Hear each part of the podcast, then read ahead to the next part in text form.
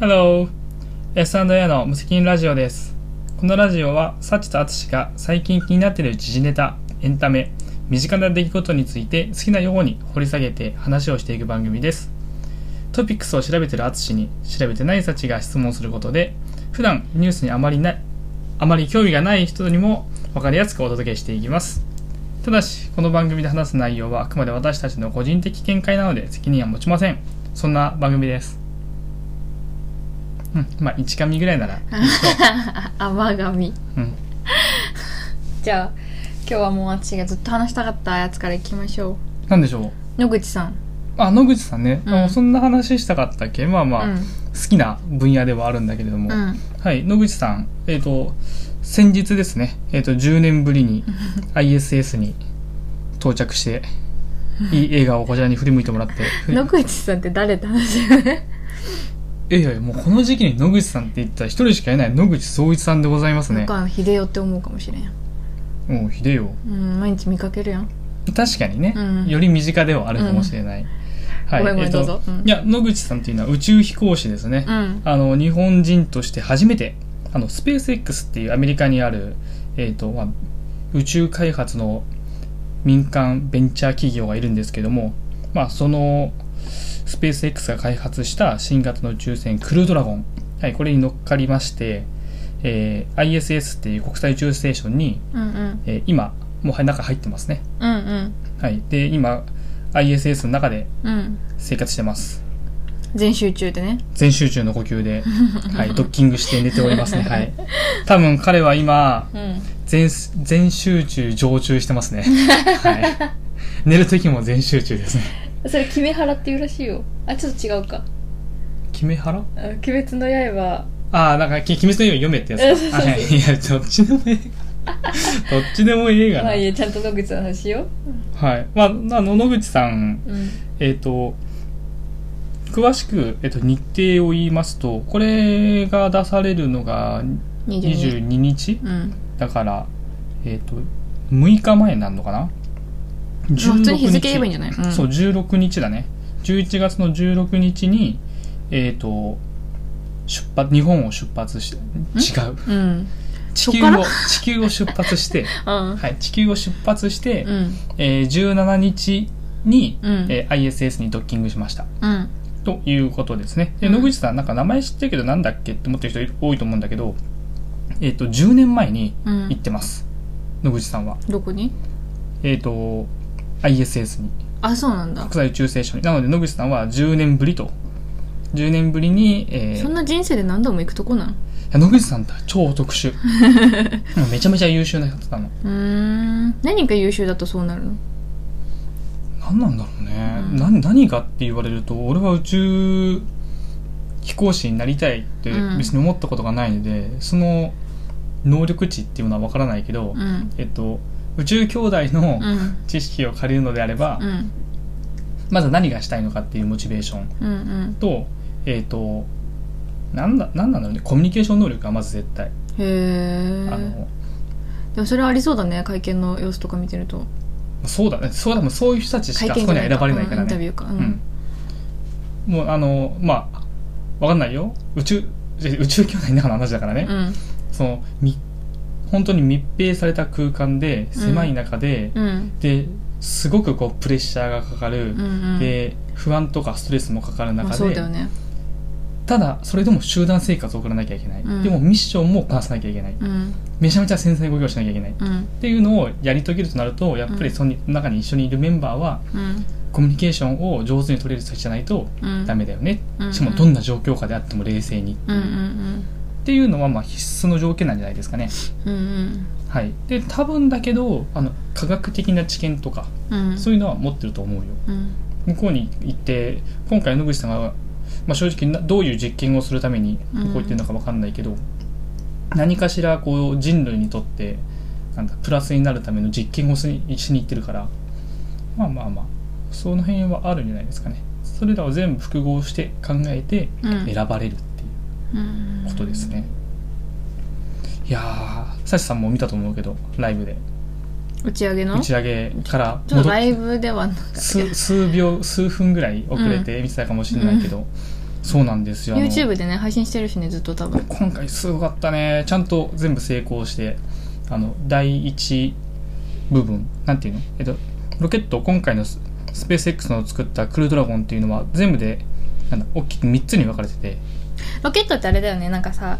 発射する時の形のまま宇宙に行くわけじゃなくてちょっとずつ切り離していくんだよねあそうそう胴そ体をうそうなんですよありがとうございますそれが3つに分かれてますっていう話でしてあ四4つか4つになってんのかなこれは4つに分かれて最後残った1個がうん ISS そう ISS 国際宇宙ステーションに届くってこと、そうド,、うんドラゴンモジュールって言われるなんか鉛筆の先っぽみたいなな,な、うんなんだろうね、まあまあまあまあドームみたいなやつがあるんだけどそこにでもすごい少ないね半分ぐらいがまずもともとのその発射した時の長さの半分ぐらいがうん最初に落ちて、そうあれ全部燃料だからこれが、うんあなんだ戻ってきた様子が中継されてたってそうこでとすかそうですそうですあーすごいね元の発射された位置にさ切り離されたその下半身部分というかさがピタって戻ってきたよねあれはですね発射された位置ではないんですねあそうなんだ発射された位置は地上にあって、うんえっ、と発射する時ってなんかすごいモクモクモクってなるじゃん、なるあれって別に火が燃えてるわけじゃないって知ってる火のせいでああなってるって知わけじゃないって知ってるあれ水蒸気なのうーんだからうん下燃えちゃうからうんえっと、ロケットエンジン積んでて燃料を燃やしてバーって下に火を出すと同じだけの量の水を出してるのあれ下からうーんだから相殺させるの火の水をなるほだどからあれだけすごい量の水発射するために水必要なのは結局その火という蒸気が出るっていうそう下かのそう燃料燃料を燃やうしんうんてうん発射するために発射するけど、んそれだけでやると燃料というかその燃やす燃える量がえぐいからそうそう下が燃えちゃうから、はい発射には必要ないけど水を出そうなんすってでこすとそうなんです相殺再させるのに下から水出してるんです、うんうん、というわけでそういうこうなんだセセットが必要でし発射の時にはそういうセットが必要なんだけど降りてくる時には別にそこに降りてくる必要なくっえて何ロケットから出てるわけじゃないの水はどういうことどういうこと水は下の発射台から出てるのああそうなんだそううん、下の発射台から水をだ水をすごい距離で出すっていうえ装ちょ置っがあとそる、れ見たい、うん、あそれあるるよあの普通に YouTube に出てるよ、あのちゃんとね定期的に点検しなきゃいけないから、うんすごい量で水をブワーッと出すの、それだけ、けの様子が見ててる、うんうん、でそれをするための装置があるところに別に戻す必要はないのでだからそこに降り落ちてきてさえじゃあどこに戻ってきたのあれはね、えっと、海上に海の上に、えっと、戻ってくる専用の場所を用意したのうん海の海の上に戻ってくる用の、えっと、ふ船じゃないんだけどうんポートを浮か,、うんうん浮かべといてそこに戻ってくるように指示を出してます、へえなので、えっと、降りてきて倒れちゃっても別に地上には何の問題もないっていう、まあ、それでスペース X は何回も何回もあ本当に何回もあの戻ってきたロ,ロ、えっと、ロケットを爆発させてんだけど倒れちゃって、うんまあ、最近はねそんな失敗も少なくなってきて何回もリサイクルできてんだけどそ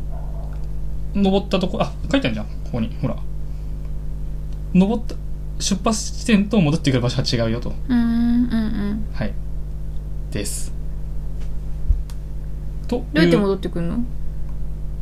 どうやって戻ってくるのどうやってその場所に誘導するの、えっ、とね、センサーのことまでは分かりませんがう、ん、あでも何かしら積んでるってことかあ、積んでる積んでる、もちろん。で、えっ、と、基本的には自動だったと思うんだけどな、うん戻ってくる場所は。うちにいた犬より賢いわ Engine fire to slow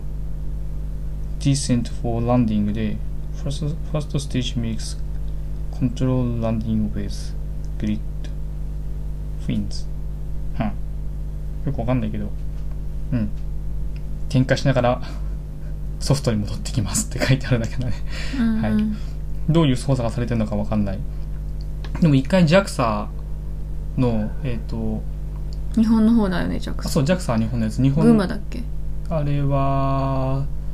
栃木かな栃木かえっとつくばだからあそうだつくばだねであそこになんだいろんな宇宙に関しての、うんえっと博博物館じゃないんだけどじ自由に入れる、うんうんうん、えっといろいろ展示展示館みたいなところがあって、うんでそこにこの前行ってきてとかいろいろ話聞いたことがあったんだけど、うーんまあなんかいろいろんないろんなこう技術が詰め込まれてまして、うんやっぱ一番すごいのはジャイロって言ってたねあのジャイロってわかる回回転なんだけどうん回転で水平を保つっていうこれってさまっすぐ下から火を出したらさ倒れちゃうわけだどっか行っちゃうから、うんうんじゃだから、えっと、左右とか下とか、あれあ、簡単に言うとあれだ。ヘリコプターの後ろがくるくる回ってんじゃん。ヘリコプタプローペの、そう、プロペラが上に回ってて、うんうんうん後ろの尾にもさ、何だか回ってんじゃん。ちょっとうんうんわかんないけどうん本体。あタケコプターの部分ってことでしょタケコプターが上にあって、うん尻尾にもタケコプターついてるの知ってるうんま尻尾にもタケコプターついてるの横向きで。あまあついてるのねそうついてうるんのうよ、んあいつがぐるぐる回すことによって水平を保ってんの。はいあいつがないとと、えっ、と、あっちとこっち行っちゃうからう。んあだからタケコプターもちゃんとまっすぐ水平なんか人間のさ真ん中の方がいけないみたい な。うん。そう、そこのジャイロがすごいらしい。うん常に平行を保つことができるっていう平うんう行ん水平、今どの角度にいるのかっていうのを保つことができるこのジャイロメーターがすごいらしいっうんて言ってたそのなるほど JAXA の職員がうんうんはいえその今回飛んだそのロケットがってことあいやもう最近に最近積んでるロケット全般がってことへえうんほらロケットって今回たまたま人が乗ってるけどスペース X なんてもう月に何本か衛星飛ばしてるしさ衛星飛ばすためにあはーちょっと低いか低いんだけどうん同じようにラケラケットじゃない ロケット飛ばしてるから、うん飛ばす技術は同じでうんそうそのそれがその技術がすごいらしいよなる最ほど近はね。はえいい。つ帰ってくんのなんか結構いるよね半年だっけ、うんちょっと、半年くらいじゃなかったえー、えー、すごいよねあだってさうっかりしたらすぐ死んじゃうわけじゃー、んうっかりした ってなってうっかりした。いすごいとこにいるよねや、すごいよ。本当にすごいと思うよ。あ、はい。えっ、とね、半年間ですね。うんうんうんうん。すごいよな半年もいるんだよすぐ死んじゃうような環境にうん。あでもそういう仕事って結構あるからな世の中すごいね感謝して生きないけないいねや、本当すごいと思うんだよね。本当すごいと思う。うんで、しかも今回なんか面白い話題があって、まあこれたまたまたまニュースでパッと見ただけなんだけど、えっと、もともと ISS には3人いいるの。住んでんの。国際宇宙ステーションに。野口さんが行った場所に行っねた場所に。で、野口さんたちは4人で行ったの、今回。うん7人になったの。だうんから今 ISS に7人。うんそんなに住めんのかと。空間的に。うんうんベッドがね、うん6個しかないんだって。やい。ばいじゃん だって、本当にう。んだから一人は今クルードラゴンの中で寝てんだってなるほど飛んでった時やつのロケットの中で寝てるってことねそんなベッドがないとかっていうんでマジっすかみたいなまあ、確かにそれでいくとさっきのコミュニケーション能力というかどんな環境でもこう穏やかというかねそうポジティブに得ら捉れえなるいことができるっていう、うん、戦争起きてるわなうん普通になんかこうねなんか映画とかやじゃん無人島に急にそうそうとか、ねあるよね、えー殺し合いとか始まっちゃうみたいなそういう人たちが言っちゃダメなんだダメですね、うんはい俺のレッドだっつそってれや ば言っちゃダメなんだねでそれに対その報道報道をしてた、うんえっとアナウンサーがうんちょっと誰だか忘れちゃったけどなんかでもこれは寝返りとか気にしなくていいですねみたいな話をしてて一人で寝てる人があいやどこにいても確かにだって寝返りとかないじゃん宇宙空間だからさうんうんどこにいてもこう別に重力がかかってないからうん、寝返るってことがまずないわけだよね、うだんからそれをこう聞いて確かに寝返りっていうものがそもそもなくなるのかと、うんうんだから逆さまとかっていうのもなくただただなんだその場でとどまることができれば寝れるんだなってか思ってうん面白いなって思いました、じゃあむくみとかもないんだあ確かにないだろうね、うんあれ重力で下がってくるイそうメージだそう水よね分がどっかにかた、うん体の中で偏るからむくむわけで、うんなさそうだねなるほどうんまあなんかねあのまあ諸説あるのかもしれないけど宇宙空間にいるとうん人間の細胞とか筋肉っていうものは死滅していくんだよね、うんなかなか体には悪いみたいだねそうだよね宇宙な空ん間か帰ってきてらからしばらくリハビリというかそうあれは重力の筋肉を戻すたうめんなんだけど、そうじゃなくてですね細胞レベルで人間の体には悪いっていう、まあ、宇宙船とかねいろいろ出てるからかもしれないけど宇宙船ってあれね、線の方ね光線の方ね何それ宇宙船っていう光線が常にこう今に今の地球上にもたくさん降り注いでんだけどへえ太陽光とは別で宇宙からのそう光ではないまあまあいろいろ諸説ありますいや 一回じゃないのは分かるようんっていうことがあるらしいですよと、まあ、お不思議お話ししたかった野口さんの話は脳みそと宇宙はマジでまあ不思面議だ、白いよね脳みそはなんだっけ17次元でもの考えてんだっけちょっと分かんない確か17次元が意味が分かんないもんな4次元ポケットが限界よそうなんか脳は面白いらしいですよね面白そうだよねでも分かんないこと考えるのはストレスだからな私はおい えおい分かること考えてもしょうがないじゃないか それ考えてないから 答えは欲しいじゃんそう答えを皆さん探しに行ってるんですねねすごいよね答えも終わりもないものをさ探し続けてる研究者ってやっぱ面白いな 結果良いと思います、はいそんな感じでしたまあ、ちなみにこれ一個だけなんかサシさまんだが、終わんなかったはいそのサシさんがここのお話の時に絶対に淳は報道陣のこの間怒ってたやだつけねメディア私がメディアの批判をするんだろここでってすごい俺に言ってきててだってこれすっごい怒ってたよずっとすんごい怒ったよマジ ですんごいイライラしただってさ日本ちなみにこれまあ、何が起こったか言ってはいうん何が起こったのか結論から言いますと、うん日本の地上波はこの野口さんの、えー、と出発をリアルタイムで最後までやらなかったっていうのが問題発射のとこやってたのあれ発射やってたんじゃない発射し起きたの起かきなてって言ってた私に、そうだ発射の時はやったの見にた方がいいよ起きてって言ってあのうんやっぱこうスペース X としてみたらさ人間を飛ばしたそのクルードラゴン今回のクルードラゴンの下の部分その戻さっっき言ったね戻ってきた部分うんをリサイクルしてもうこれだけで何何十億とかっていう金額が削減されるわけですよ、もう一回使えるから,、うんうんすごい技術だから、うんみんなそれを楽しみにしてるのに、あそうなんだそう日本のみじゃあ発射もまあ見どころではあったけどそれが戻ってちゃんと戻ってくるのかどうかっていうところの方が、はいどっちかっていうと詳しい、はいなんか好きな人たちからしたら見たかったんだまあ、両方とも見たいもちろん、うん両方とも見たいんだけど、うんまあ、一つの見どころではあったうんでそれをまさかのに日本の地上波は全部その瞬間をやらなかった発射は多分やったよねそう多分ねそうびっくりした普通に地上波でテレビ見てて、うんあれ見てたのは、まあ、どっかの民放だけれどもうんいきなりあじゃあ戻ってくるここからはまた別の番別のタイミングでなんか VTR が出るんですねわかりましたじゃあ次行きましょうとか言って話を次にしてるの、うんえみたいな、なんか芸能ニュースやってた そうねええってなって嘘だろみたいな感じで他のやつをパパパってチャンネ ルを全部バーッと回して全部やってないうん悲しいでねああー日本終わったわみたいなこんな一大一大イベントをうん世界中が気にあれだよ注目してんだようんえしかも日本人乗ってるしね日本人乗ってんだよ地上 波でやんないの日み本人乗たっいてなるのは確かに発射の瞬間だけだけどねいやいやそういやいや違うでしょみたいないやマジでこうあれはでも本当びっくりしいやた朝から結構怒ってたんだよこの間あ私は本当に本当に本当にあの信じられないものを信じられないことが起きマたジ終わってんなとか言って怖い怖い怖い朝から怖いよって信じられなかったよマジで嘘だろみたいなっ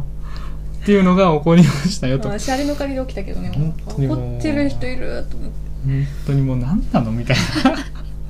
まあ結果ね YouTube で配信してたから見れたは見れたんだけどな見ましたライブでねはいライブで、うんもちろんちゃんと見ましたはい終わりでいいの 以上です野口さんトーク以上です、まあ、宇宙のことに関しては今後もいろいろねあるでしょうから楽しみにしたいですねうんうんはーいはーいじゃあ次ははい何何知らんいきます、知らんあ、うんいいですいいよねまたお話ししちゃいえます、ね、ちょっと長くないりそうだから10分で収めてみてじゃ10分で収めようあ10分もかかないと思うけどねでもこれほんとササウナシュラン2020が発表されましたあそれはさやってんのはミシュランと一緒なミシュランがやってんの違う違うと思いますよあ違うんいやだ全然違うと思うよ じゃあちょっとパクってんだねうんそうそうそうまあミシュランってミシュランって多分皆さんご存知だと思うんですけどもあのタイヤのタイヤのメーカータイヤのメーカーです、はい、があのなんか白いブグブグの さおお化けのキャラクターのとこだよねそうそうそうそうあれミシュランっていう会社ね会社なんですそけどれが主催してるそのレストランの格付けをミシュランって今呼んでるってことでしょそうですあれミシュランガイドそれを文字ってサウナ師なんて言っていいんでしょそうですもミシュランがやってるわけじゃないんでしょ違うはずだ ね違うと思いますよ、まあ、まあ別にいいんだけどでああスポンサーはねエクスペリア、えでもとコかピーライトやっうん、チルアウト、うん、ジョン・マスターズ・出オたーガニクスチルチルアウトえチルチルちゃうみたいなさワード最近ちょっと流行ってるよねうんうんあんま好きじゃないけど私うん、ちょっとまあなんだろうなんか勝手に使ってるけどさなんか日本人本当にそれ分かってんのみたいな、何がチルうん、チルするって、うん分かってるよ分かってる分かってるだってそれはもう日本語なわけだからあ日本語だエモいとかも日本語やん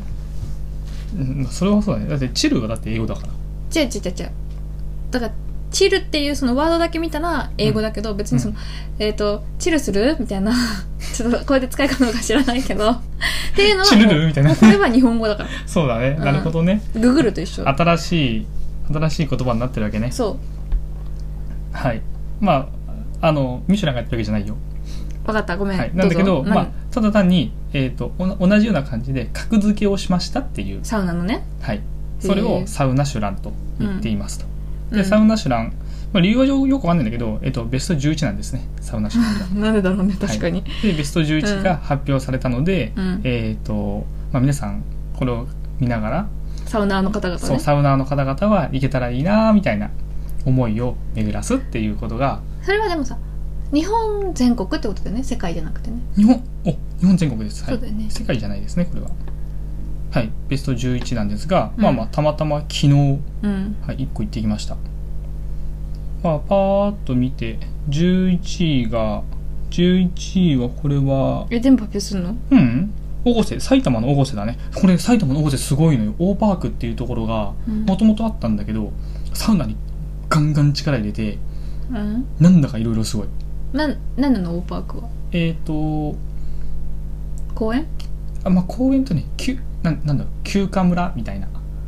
キャビンなんかちっちゃなログハウスとかたくさんあったり大きな公園があったり、はいはいはいそこに行って週末を過ごせますよみたいなあー二人の自転車乗れたりとかあなそれがあるのか分かんないけどでもイメージはそんなイメージそ感んなじ感ねじそうボード乗ってアヒルあそうそういろんボなードこ乗うったりとかね自然とア戯れる、うん、ヒルボードもあるかはわからないけど、分かんないけどイメージはそういう感じもだうイメーねジはそういうそういう感じ、うんうんの場所で多分ソフトクリームは売ってるなソフトクリームってそうだ ねまあ大越だしね、まあ、俺は大越結構馴染み深いけどそんなうん皆さん知らないと思う知らない名前だけ知ってる埼玉には大越っていう大越町っていう場まあ所があまるんだけどあ、ね、うんうんまあ、それがまあ11位に入ってましたとここすごいんだよねでそのそのまんま何奈良県北海道とか本当に全国だまね、あ日本全国どこでも神奈川あ神奈川これどこエイトホテル知らないな、まあこのサイトも後で貼っときますその,、ね、その中の後でその中の貼っと6位うんこれはちょっとねあんまり皆さんに教えたくないんだけどさ、うん6位黄金湯はいはい東京墨田区はい行ってきましスたカイツリーのあるスカイツリーの墨田区はい下町本当にとても良きとても良き何がどう良かったのかをアトロップアトロップまだあるまだある何が良かったのかって別うにんサウナほ他のとこもいろいろいいんだけど、うん今回の黄金湯に関しての良かったなと思うのは、えー何もかもが程よかったっ方法ていう感じで、うん例えば、まあ、大きくサウナサウナのこう一連の流れって大きく分けるとうんサウナに入る、うんうん水風呂に入るうん外気浴をする、うんまあ、外気浴っていうか、まあ、椅子に座ってなんかまったりするっていう、うんこの3つをこう回すんだけど一連の流繰れり返すってことそう一連の流れがサウナに入る水風呂に入るうん椅子に座って休むうんこれを繰り返したいあ、うんこれをこう連続でやりたいの時にうんサウナ のまず洗濯をち洗ょっと濯ごがめね、んはい、サウナうんうのんまず温度と湿度が大事うんうんこの温度と湿度の管理の仕方というかまあまあそうだね管理の仕方がとても良かったよってうんうんそれもめちゃめちゃ暑いわけでもなくめちゃめちゃなんだ冷たいわけでもなくなんだけどそれでもなんかすごくなんだかゆいところに手の届く感じでもなくうんでも程よい広さも程よいうんでその設備も程よいうんはい次水風呂水風呂はあでも水風呂は結構良かったかな広さも6人7人ぐらい余裕で入れて、うん深さも結構あってん冷たさも15度でうんちょうどよかったかなうん水風呂良かったと思いますで外気浴スペースちゃんと椅子に座る場所がまあ大体ほら東京にいると狭いからうん外で外で座るって難しいわけですよ外っていうのはさ屋外なわけじゃないよ屋外ね屋外あ屋外なの屋外へー屋外で座りたいできればうんなんだけどまあ大体難しいからうんえっと椅子の上になんだえっと扇風機とか置いてて風うん風当た風当たりますよみたいなのとかを皆さん工夫してるんだけどうん今回のところは黄金湯はうんちゃんと外なるほどはいっていうのでうんでしかもそれも246何人だろう8人9人ぐらい座れるようになっててうんスペースも良いしかうもん暗暗い感じでおしゃれなちょっとこうなんだ観葉植物に光が当たってますみたいなうん感じの空間があってそれもめちゃめちゃ綺麗とかめちゃめちゃすごくこう物が全部揃ってるっていうわけじゃないなんだけど程よいっていう何もかものグレードがまあ、上の芸ぐらいうんうんを保っててすごい良かったよとはい伝わりましたかねあ伝わんないけど伝わらないの他のは知らないしイメージはあんまりつかないからさ私サウナサウナ入ったことはあるけど暑いと思ってすぐ出るし水風呂は冷たすぎて入ったことほぼないし、そうっていう、まあ、うんサウナーさんからしてみたら、うん、えっ、とすごいコンパクトにキュキュッともうなんかこうおいしおいしいどりおいしいとこ取りしましたみたいなうんなんかこう本当にまとまったところでうんいいなって思っなるたほどねなのなので、うんえっ、と初心者の方にもうんおすすめできますおすすめしちゃってんじゃん、おすすめしちゃいますうんあおっしゃった、まあ、なんでって整いすぎてるあそのえっ、と設備が整いすぎてると、うんちょっと引いちゃうんだよね ちょっとこれ綺麗すぎませんかみたいなうーんこんな広いんですかみたいなえそれはあっちの好みとしてってことうーんこの好みかな確かに好みかもしれない、ううんんなんかひ広すぎちゃったりとか、まあうんなんだえっと横浜のスカイスパとか超有名なんだけど多分入ってると思うんだけどむしろ入んないかな良すぎちゃってあ入ってないねとかサウナだけで何人入れるんだろう2 3 0人入れんじゃないみたいなへえでその後水風呂もなんだすげえ入れるしうんかなり冷たいし、で座れる場所もめっちゃたくさんあるしみたいうなんもう設備が整いまくってるうん感じだともうあそこにまで行っちゃうとお金も高いしうんもうなんか気軽に行く場所ではなく、うんうんよし行くぜみたいなうんうんこう気構えが必要になってしまうんだけど、まあ、今回の黄金湯に関しては本当にえっとサウナ施設として売ってるわけではなくって、えっと、ここはただの銭湯ですうんはい、普通の下町の銭湯サシさんがさっき言った通りなので、えっとある場所も すごく偏僻な場所にありますしう、んうんあの普通に番台があってうんあの小さな結構低めのこうなんだし仕切りというか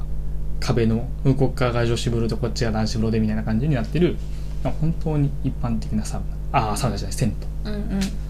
まあ、そこをね数ヶ月前に、えっと、回収してサウナがすごく、えー充実しましたよって言って売り出したっていう場所だねうん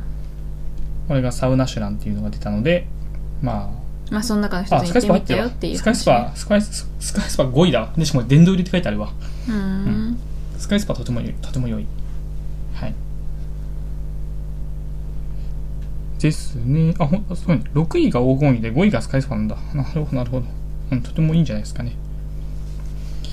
あとは何熊本ああウェルビーねいいじゃないですか福岡えー池袋軽丸うんで佐賀羅漢の湯うんまあまあ名前ぐらいは知ってますね敷地とか入んないんだねもう人来すぎちゃってねはいサウナシュラン2020以上ですはいお疲れ様でした他に何か聞きたいことはあ大丈夫ですはいじゃあ次行きましょ何にしようかななんかこれももう今更感あるけど体感的にはう、うん、あのー淳が珍しく芸能ネタを上げてたのではいマッチについてはなんか思うとこあったんですかいないですすごい珍しいなと思ってその芸能ゴシップにすごい興味ないというかむしろちょっと嫌悪感すらなんでこれ報道するんみたいなさタイプの人間なのにさなんかそのラジオのネタ帳にさ淳があげたのよマッチの不倫みたいな待って略奪不倫 え何なの略だって私さこれこの日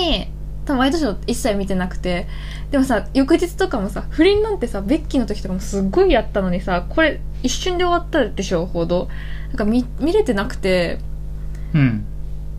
なんか何が起こったのかよく分かってないマッチが不倫をさしたって報道が出てそれを本人が認めて謝罪してますよ芸能活動休止しますしばらくみたいな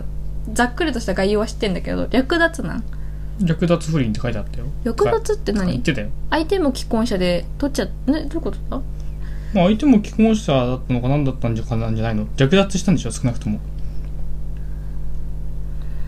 略奪したんでしょ25歳年下とうん ちゃんと調べてみましょううんえー、マッチって近藤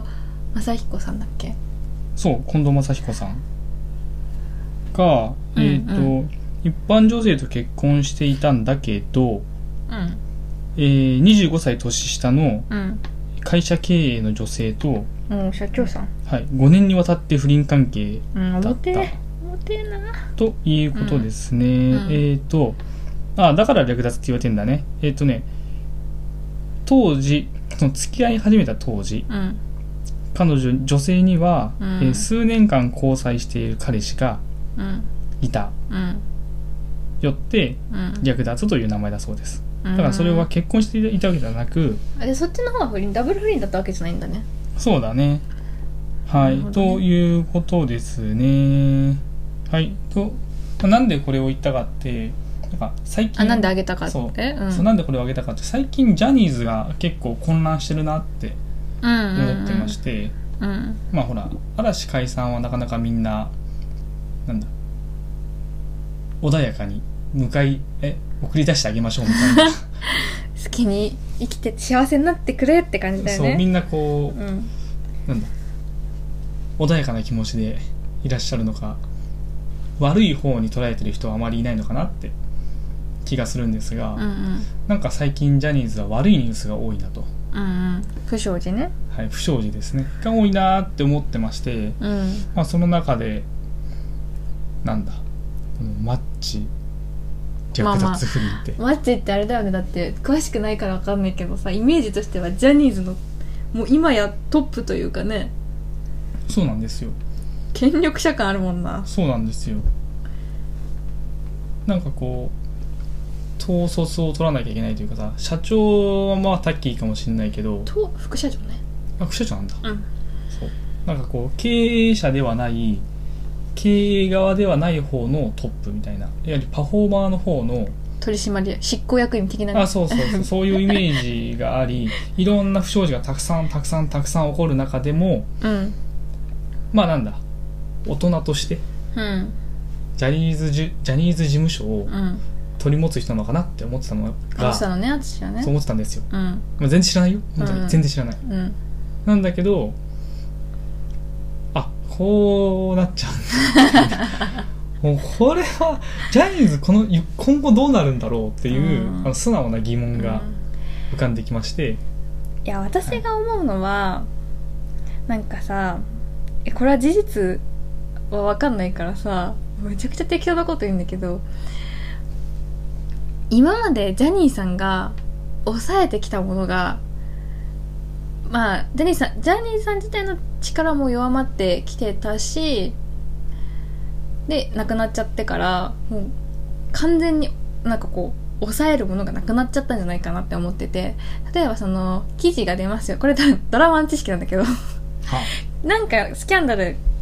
取られましたこの記事出ますよあでもこの記事じゃあうちで買い取るから出さないでみたいなほー闇のなんか絶対記事って出る前にその当事者にこうなんだ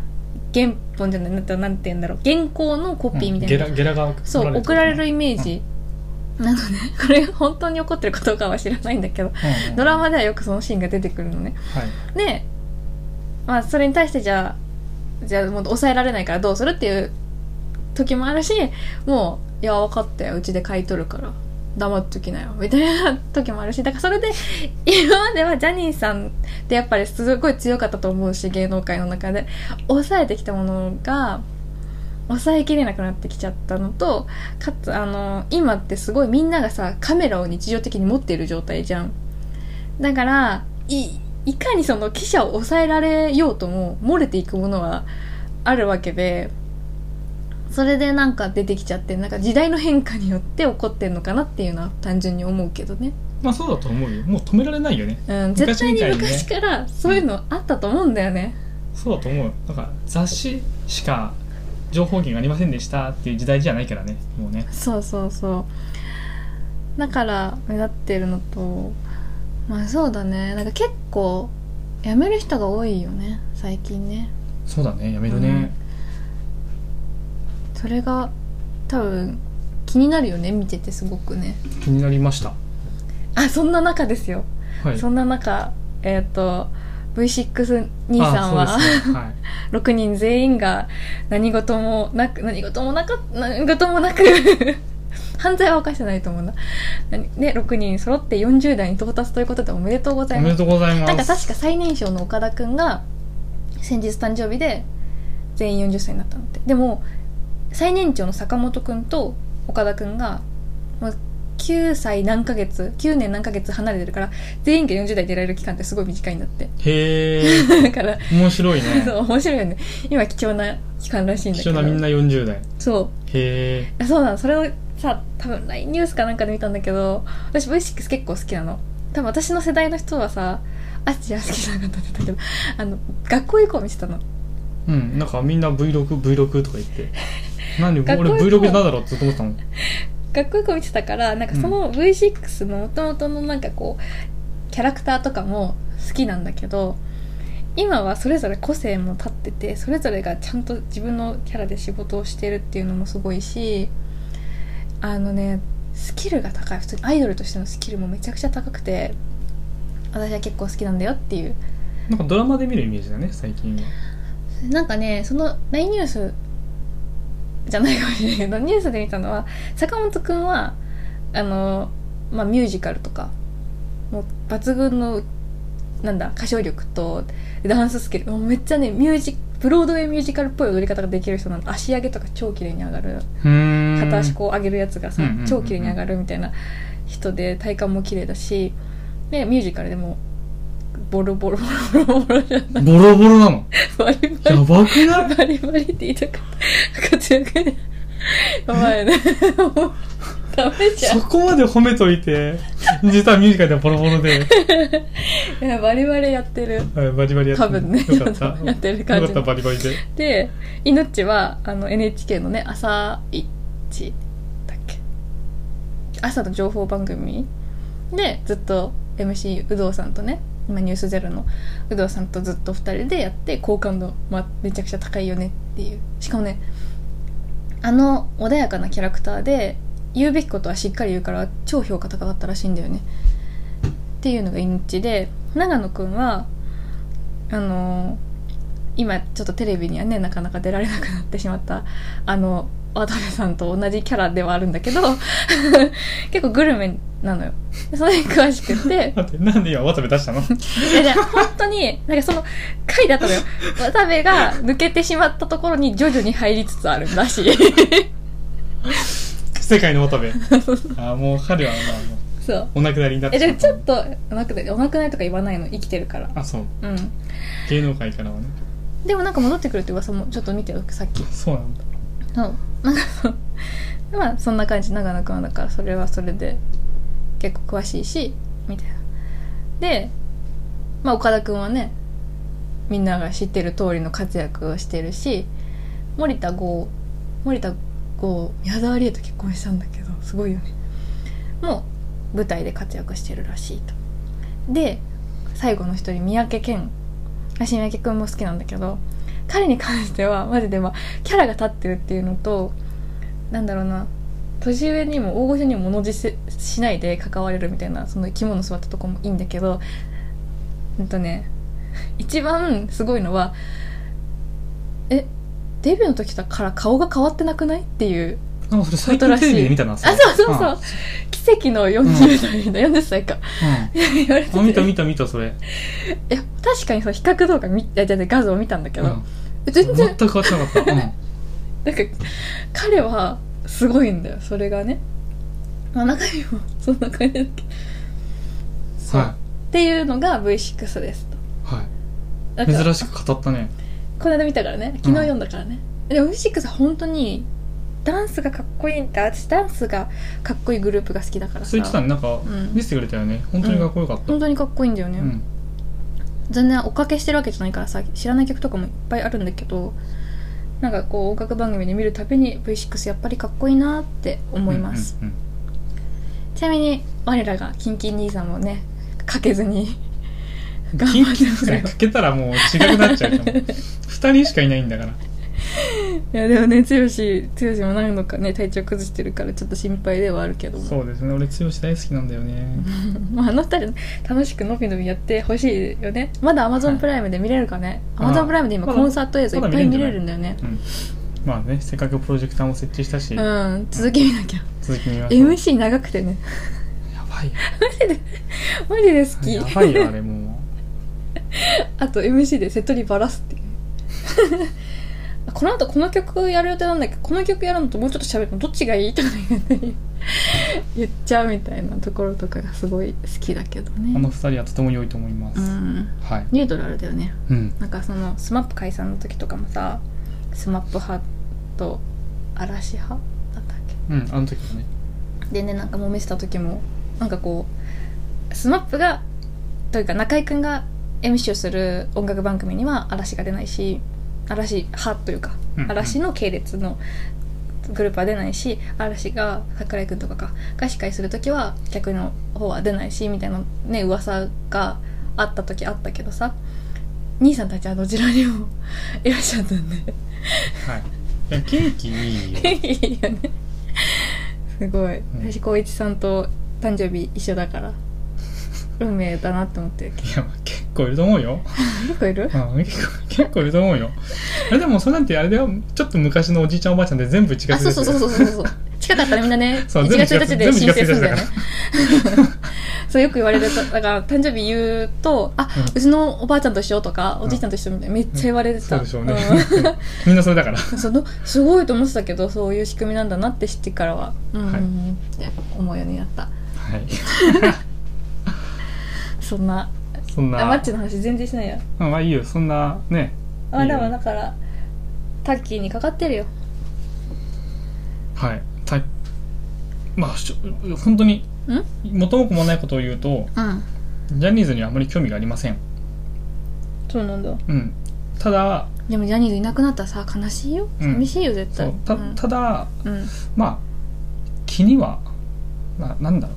ど、どうなるんだろうなっていうのは、ちょっと追いたいなとは思ってる。うん今後ね、うんなくなってしまうってことは、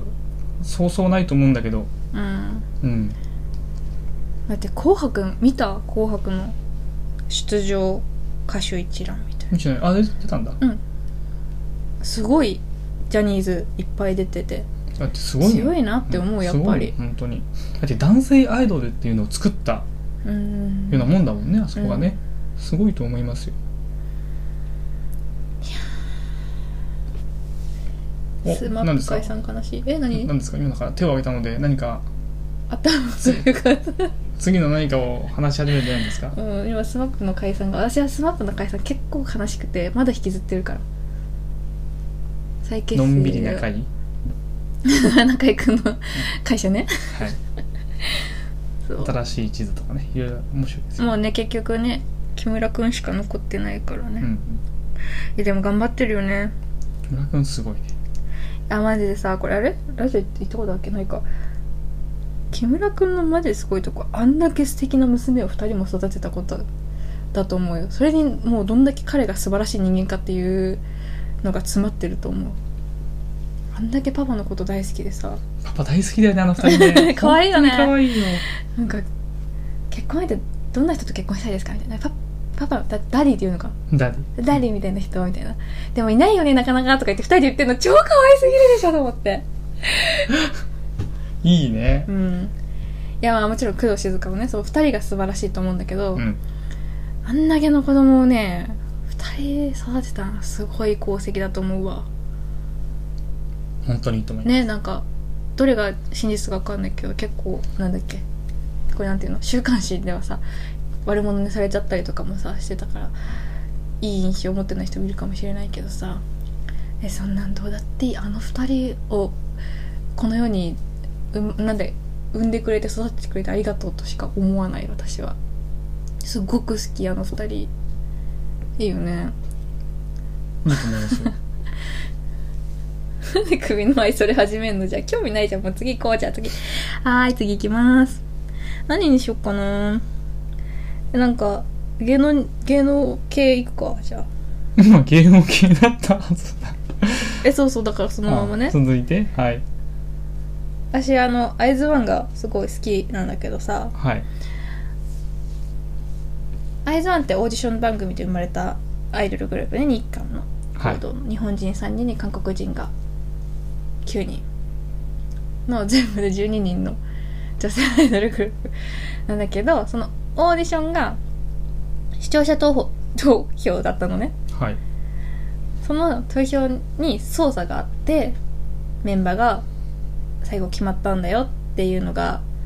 えー、とバレてはいプロデューサーが逮捕されましたみたいなことがあったのよ、去年の去年の今頃かなうーんっていうのがあってでうんなぜか、本当に先日その捜査によって落ちちゃった子たちが公表されたっはいていうことがあって今ちょっと話題に入れてみたって感じなんだけど、まあ、何のメリットがあってみたいなとこは思うけど、まあ、落ちた子の名誉なのかもしれないけどでも落ちた子もね悔しいよねそれ聞かされてもね、うっんていう感じなんだけどさ、まあ、そんなことがあったよっていう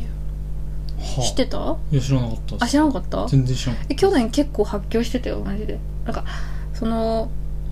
プロデュース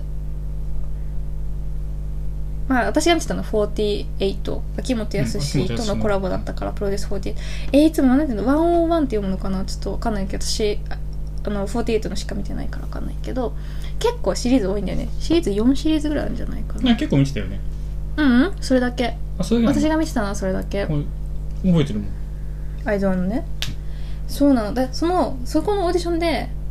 選ばれた子たちって活動期間決まってんのそうだよねなんかに2年とっけアイズワンは2年あどんぐらいだったっけな2年10ヶ月2年半とかなんかうんなんかそういうイメージだったよ会津湾自体は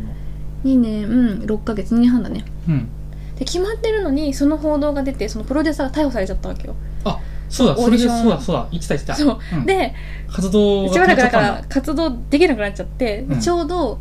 えっとアイズワンってずっとこうミニアルバムみたいに出してたのね、たんだうんうんシングルで出すんじゃなくて新曲のそのまあ表題曲みたいなのはじゃあメインの曲ねは入れつ出しつつもそのそれは全部アルバムで出してたでその3つ目のアルバムかなが出る時にのでね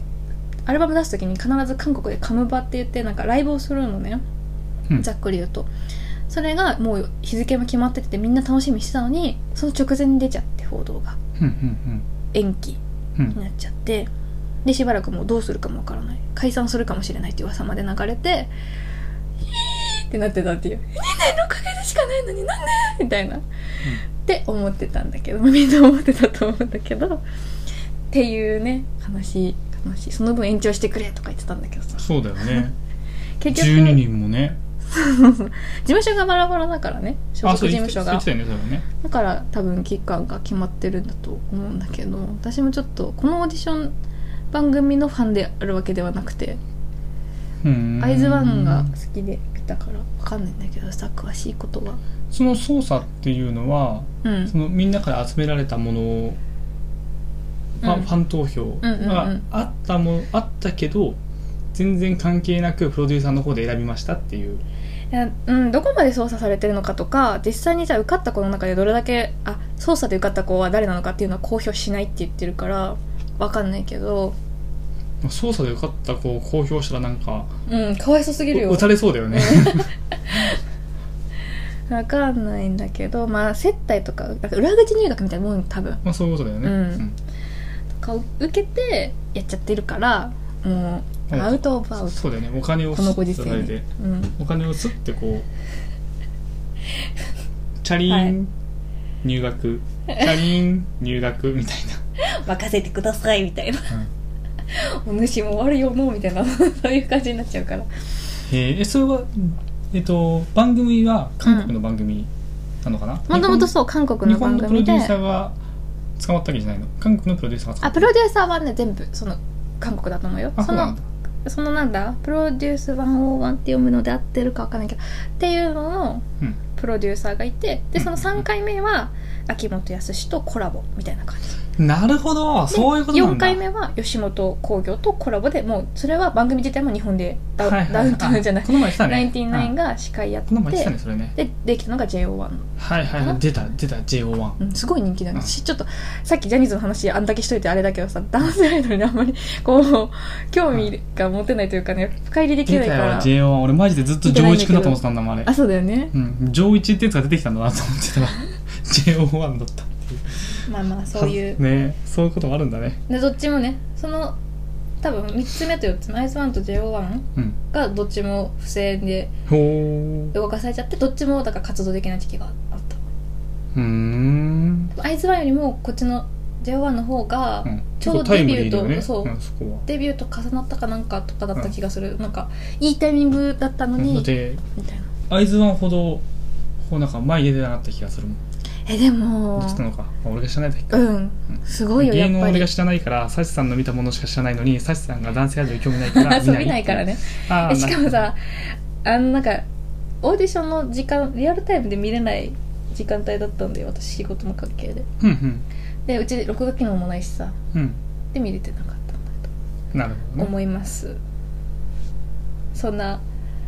感じででも会津は今受かった子が会津ワンなわけだからそれはそうですね応援していきたいなって思うしは私はオーディションとか見てるとどうせなんだろう視聴者に全部委ねるわけないじゃんって思う派だからさいいやてかそうそうです前の話でしたけど当たり前だから さだからなんかこう不正投票ありましたみたいに言われても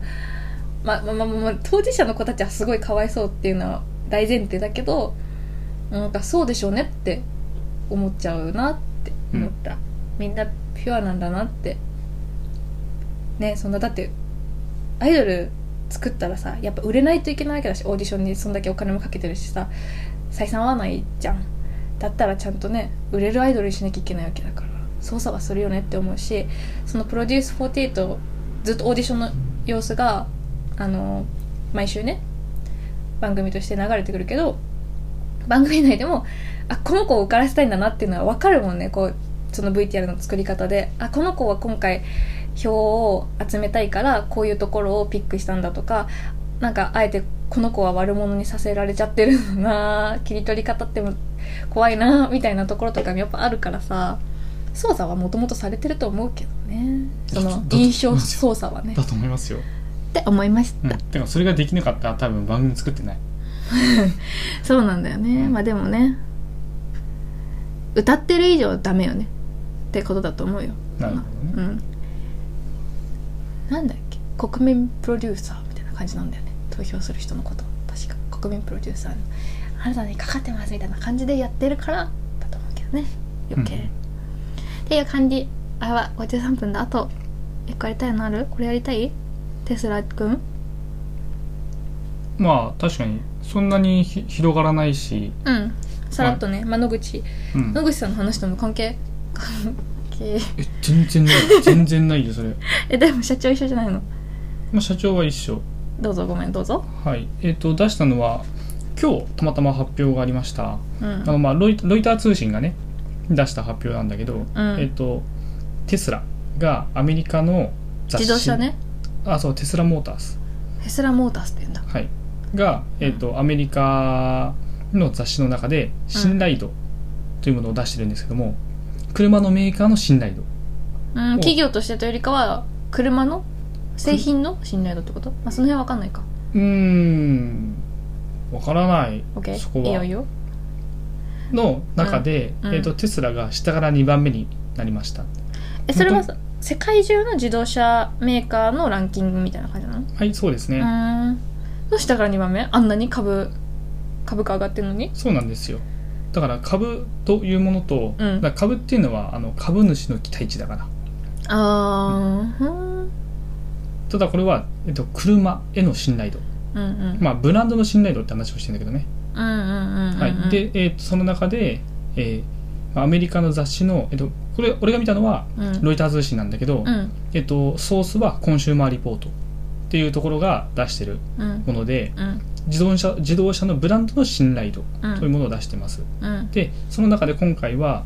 えっと、EV じ電気自動車はいはいはい電は気い自動車にし、えっと限っただ電気自動車を出してるだね、出してるメーカーだけってことはいうんうんだもちろんあのトヨタも入ってるし、うんえっとマツダも入ってるしと、んうんうんえっと電気自動車を出してればみんな入ってますとうんでその中の26ブランドあるんですけども、まあでも少ないねはい、はいごめん26ブランド結構あると思うんだけどなえ本当なんか車そんなないよ車そ作ってんなないの車作ってるようなところなんてあれはヒュンダイはヒュンダイも入っあヒュンダイ出してると思うけどねちょっと26位までの順番ちょっと見てないけどなんか各国にさうん1個以上あるのかと思ってたないか国ないないないないわなないでうん25位ですテスラテスラがなんですごい酷評だよマジで読んだけどなんで厳しいですね あのね、うんまずあちなみにえっとテスラって今4つモデルを出してんのよ車のそう EV のそうえっと、テステスラのあ車ー全部で4つのモデルがあります、まあ、4つセクシーって書いてせあのモモデルなんだけど S と S3XY うんの4つがあるんだけどそれなに車の名前車の名前、うんうんうんモデルモデル S とモデル3とモデル X とあモデル Y、あのー、えっ、とビートルみたいなビートルの名前じゃないあとあとでワーゲンビートルであワゲビートルなんだそうテスラのモデル Y みたいなうーんやつでまずモデル Y からプリウスみたいなことだよねあそうそうそうイメージだそううんで、えーオーナーからはう車体パネルがうまくはめられておおらずん嘘修理が必要とされたそんなバカな やばくないやばいやばいだだっってて高いんだよね高級自動車だよあね超高級ですよ超高級ですそうだよ特にねモデル S あ今のはモデル Y だけどモデル S なんかは普通に1000万余裕で超えてくるよなのに修理必要なの新車の時期そかうら買った瞬間に修理が 必要で塗装塗装が剥げてるとか塗装の、えーなんだ塗装の具合が悪いとかうんなんかもうほんとすすごいうんボロボロ出てきてるこれすげえなーみたいな感じうーんはいで、えっとうんさっき言った、まあうん全部で4つだモデルモデル出してるんだけど、うん超高級なやつねモデル S ってういうんやつと、えっと、モデル X ってあのファルコンウィングって言われてるあの大きな SUV の車なんだけど、うんあ肩甲骨から開くやつ あそうそうそうそうまあちょっと伝わるかなみんなにそうう上の部分上の部分がガポッてもう全部ガポッて開いて車の肩甲骨あたりから車の肩甲骨でイメージつくかなからもうなんか上にそう全部開いちゃうガポンって上に上がるガルウ扉ィングがねとかじゃなくて上にガポッて上がってそうだよねそうするとあのまあイーロン・マスク曰くうんえっとベビーカーとか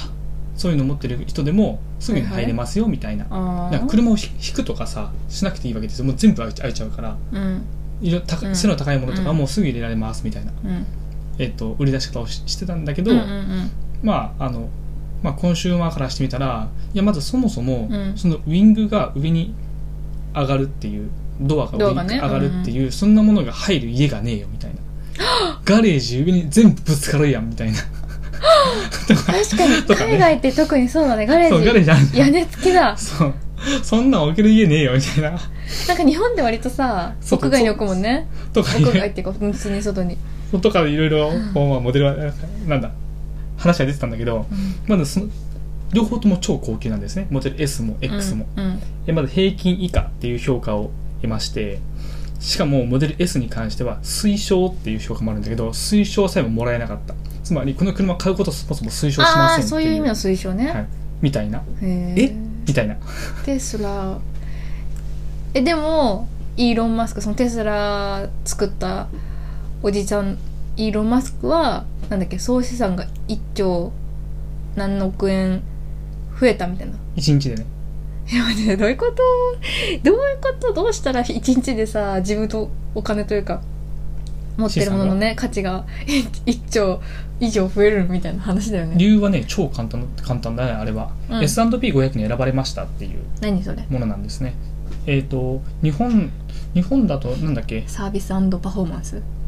S&P500 っていうのは、はいえっ、とかニューヨークのダウっていうところが、あえっ、とあよくジュースで言うダウダウ平均のダウあそうそうそうあの日経平均と同じねう、んうんうんえっと証券を扱ってるところがあるんだけども、うんそこの、まあ、すごいたくさんこう銘柄がある中でうん500トップ500はいはい株のね株のトップ500、株、うん、そう株価じゃないんだけど、ああのなんだまあいいやうんえっと信頼できる株うんのトップ500っていうのをうんうん選ぶんですようんだからこのトップ500に入ったらもんうめちゃめちゃ信頼できる会社ですうんうんだから S&P500 だけは、えっとうん通常のニューヨークのマーケットとは切り離して S&P500 を発表するっていうう、んに選ばれたのうんテスラはうんまだ出てきてそんなすす新しいテスラ会社だがし選ばれたのテスラが選ばれましたじゃああとえそのちょっと話全部しちゃうけどそのイーロン・マスクテスラを作ったイーロン・マスクはは、い野口さんが乗っている乗ってったロケットを作ったスペース X の会社の社長でもあるんだよねそうでも評価を受けたのはテスラモーターズってことまずスペース X は上場してない、ああそうなんだはい、でしかもテスラモーターズ自体はイーロン・マスクが今社長やってるけど、うん作ったのは別の人だからへー買収したんで買収っていうかもうむしろ乗っ取ったみたいな感じだけどねイメージはお前がやるよりも俺がやった方がいいって言ってうんうんうん会社のこう主導権をマスクが取ったんだけどまあなるほどなまあまあ作ったわけないんだ、うんそうまあ結果的にね今社長ってことねそう今社長やってるんだけど、うんはい、のそのテスラが S&P500 に選ばれました、うんということは世界中からでこの会社は有力な会社であるうんで S&P500 に選ばれたってことは潰れる心配もないうんでやってることもやっぱ面白いうんでイーロン・マスクという人間うのん先見性とか、まあでもそうだよねその今後のことを株考えると会社を評価されたってことはさそうこの会社これからどんどん良くなりますよ安定ですよみたいなそう話だもんねそうに選ばれたっていうことはみんなあ買っとけば安心だうんうんうんとかっていうので資金がとても集まりやすくなるんですね、うんなのでみんなが S&P500 に入りますって報道された瞬間に買ったっていううんうんはい、そうすると株価が上がりました。うんへということは、えうんえー世界中から1兆円分こいつは価値があるっていうふうに一日で見なされたところもね、 すごすごいよねうんちょっとよくわかんないんですけど、そうなんですよそっかじゃあさよく仕組みが分かんないけどその買われた株って会社の価値じゃないのその会社のを持ってるからイーロン・マスクの社長の資産になったのえっイとコールう株買われましたイコールその金額が全部社長の懐に入るわけじゃないじゃんまず株みんなに配当されてるあ、えっと、分配されてるんですねあーなんかチケット的なイメージのあやつそうです中ね的なイメージだからイーロン・マスクもテスラの株を持ってんの、はいはいはいはいはいはいでその自分の持ってるその、まあ、チケット、まあ、株ってあれだねその持ってるチケットの値段が1枚どう上がるか下がるかで資産変わるよっていう話ではいで自分の持ってる上がった分の金額かける自分の持ってるそのチケットの枚数が資産としてあるからそれが1兆円何億円そうそうそう分になったってことかそういうことですそういうことすごっですはいすごっはい今アップルのさあじゃない iPhone のさ株価のアプリでテスラの株調べようと思ったけど出てこなかったカタカナじゃまあ出てくると思うけどね出てこんかったの綴り何 TESLA ?TSLA? あそれテスラだね、うんこれかあのーみんなもアップルあのあ製品入ってるよ株価えっいとやいやティティッカーティッカーシグナルっていう名前だったかなあのみんな3文字34文字ぐらいでアルファベットでえっ、とあー会社の名前フル自ネー分のムじゃ会社の名前なをそうくて入れるんですよ略で入れてるってことねもうなんかき去年去年ぐらいからすごいよね、やばいやばいちょっとみんなもこれ後で iPhone の人見たらいいと思う興味なくても、まあ、意味わかんないぐらい上がってることはわ誰でもわかるぐらい上がってるわうん、まあ俺売っちゃったからね大好きだったのね私テスラいやねテスラい好きでまあまあそれでもやっぱり儲かったんだけどうんすっごい下がったんだよ一回うんうんでもう持ってても怖すぎて、うんわかんないもんね、うん、で儲かったところで一回損切りして、うんあーもうあ損切りというかまあ利確して利益確定って言うんだけど利確してもうもうとりあえず怖いからやめようと思っうてんうん置いといたら、うん今はすごいとこになっていると、うんまあ別にあれに対して後悔はないけど、うんまあ、その後の上昇を見見落としてたっていうのはね、うんうんもうなんか買うタイミングを逸してしまったからいいやって感じだけどそうだね、うん今買うのは損だしね損かどうかまだわ上かがらるないよえまだ上がるのまだ上がるかどうかっていうのって別に我々は誰も判断できなくってだって推奨されないのに売ってる車車は全然推奨されないただ何が大事ってイーロン・マスクのやってるテスラっていう会社はうんもちろん車を売るメーカーなメーカーなんだけどうんそれ以外のとこも自分たちでできるんですよそれ以バ外ッテでリーとかあ部品も作れるってことあそこ自体はでもバッテリー作ってるのはパナソニックとかなんだけどうん別に車を売るだけがパナソニック脳すでげえはないんだよねうんよあそこくは、まあ、わ技かんな術い技けど術関係とかいろいろあるんじゃないですかうんうねんまあ会社の資産価値としてはそう製品だけじゃないよってことねそういうことですねうーんいやーなるほど面白いねあちイーロン・マスク好きだもんねイーロン・マスク面白いよねと思うようんでも今回のそのスペース X もそうだしまあねあれこの前話したっけアルテミス計画してないしてないかアルテミス計画、今のところねあの NASA 主導で民間が入るかどうかわかんないけどあれもね宇宙開発っていう面で言ったらスペース X 入るかもしれないしまあニューラルネットワークは ちょっと今後面白そうだなって思うよねちょっとニューラリンクちょっと分かんなくなっちゃったえっと、この前さっき言ったその17次元とかであ動いてる頭の中のシナあプスとのか脳みそのそう脳み話その話あの中に AI, AI チップぶち込もうって話をしてるのがイーロン・マスク脳みその中にチップを入れるそうへえ未来だね未来なんですよそうでそれをチップを ペッて入れるだけなのか、うんうんそもそもこう頭の中に、えっと人工的に作ったネットワークうんを張り巡らせるみたいなうん話とかをしててだから毎朝リフレッシュみたい